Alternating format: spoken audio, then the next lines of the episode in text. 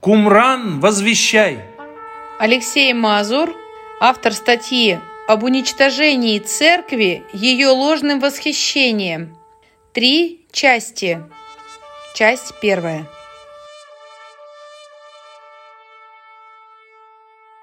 Что такое доскорбное восхищение церкви? Это теория, в которую сегодня верят очень многие христиане. В чем суть? Это раннее восхищение церкви или слишком ранний уход церкви с земли. Что означает слишком ранний? Это уход церкви перед началом великой скорби. Внезапное исчезновение церкви перед всеми важными и ответственными событиями последнего времени. Что значит внезапное исчезновение? Согласно этой теории, оно будет внезапным и невидимым для мира. А о каких событиях последнего времени идет речь? Церковь не будет участвовать в великой скорби. Ее не будет также на земле в период прихода Антихриста, в момент восстания Вавилонской блудницы, при изливании чаш гнева. И вообще считается, что для церкви предназначены только первые четыре, первые четыре главы книги Откровения. То есть многие христиане сегодня верят в это? История христианства свидетельствует, что эта теория доскорбного восхищения – появилась сравнительно недавно. Ну, речь идет о 160 годах. Середина, начало, середина 19 века. Но со времен апостолов, вплоть до последних времен, а, церковь имела совершенно другую позицию по этому вопросу. Какую позицию имела церковь?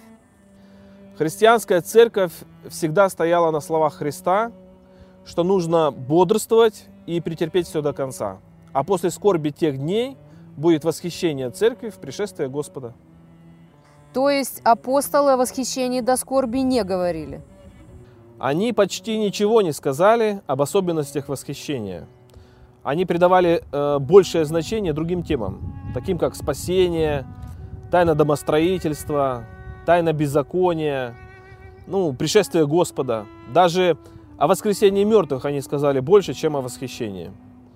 Главное, что апостолы э, восхищение церкви не выделяли в отдельное событие. Ну и тем более не выделяли ни в какое отдельное учение. А ранние богословы?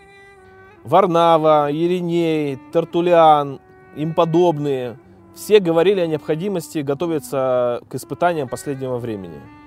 Церковь Христова должна была войти в великую скорбь, пройти через гонение Антихриста, и потом в пришествие Господа должно было быть восхищение.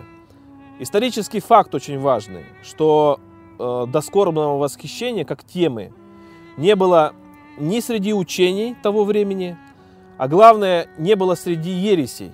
Документы о ересях были, а темы такой там не было.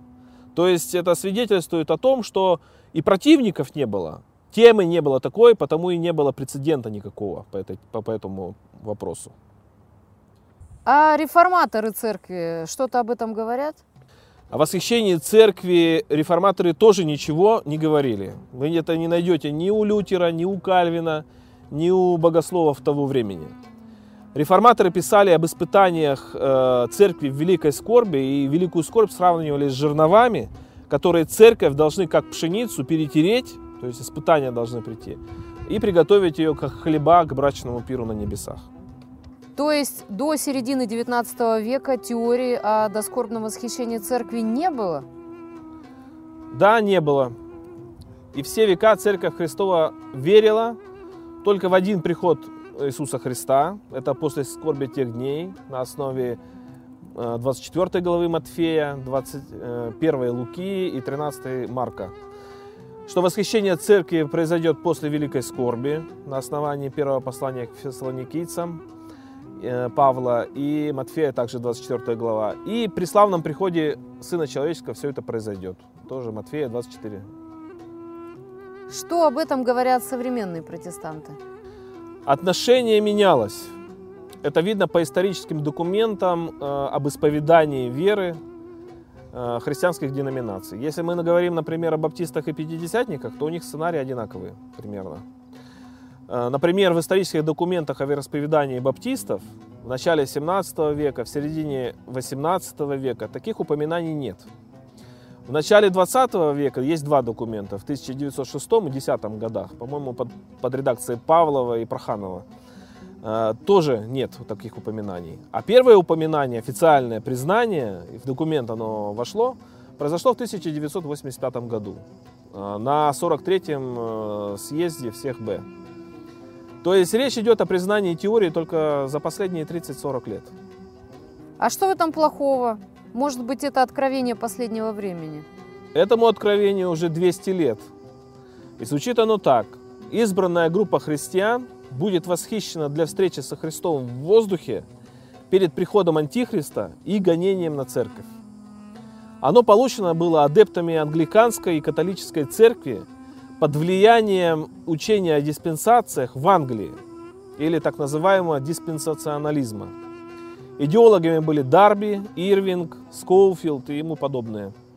Богословы того времени пишут, что это был первый раз, когда кто-нибудь вообще разделял приход, второй приход Христа на две определенные части. То есть будет два вторых пришествия? Не два пришествия, а две части. Если не разделить второе пришествие на эти две части, то восхищение до скорби невозможно. То есть Христос сначала должен тайно прийти за церковью, а потом после скорби тех дней, после событий последнего времени, он уже должен вернуться явно для всего человечества уже с церковью, с небес.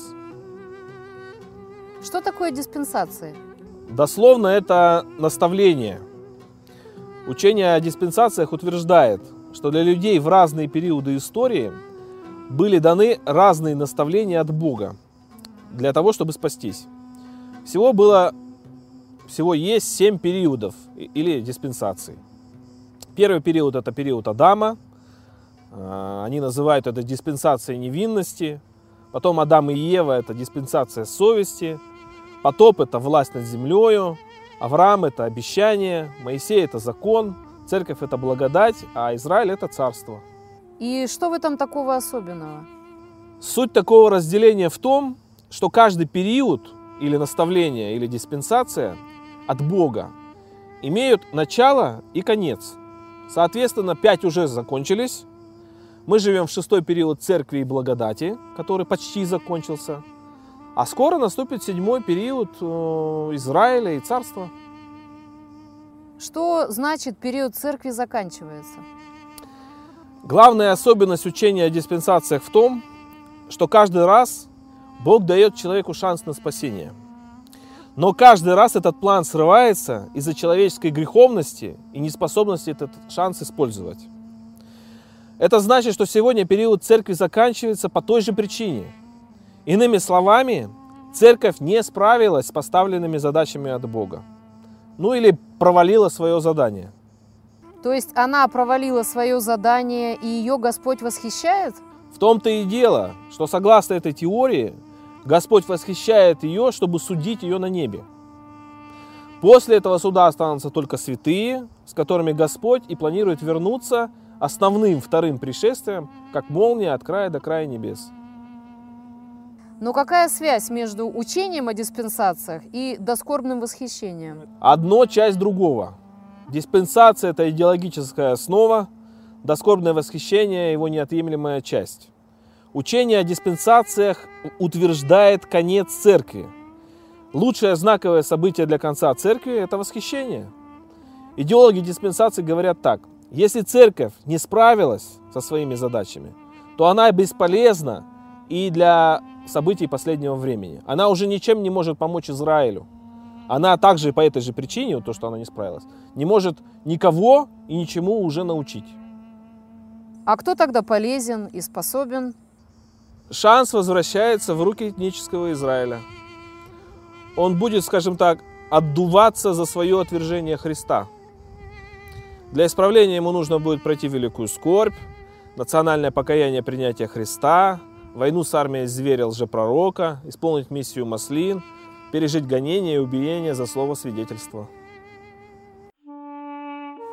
Конец первой части и продолжение второй в следующем выпуске Кумран, возвещай.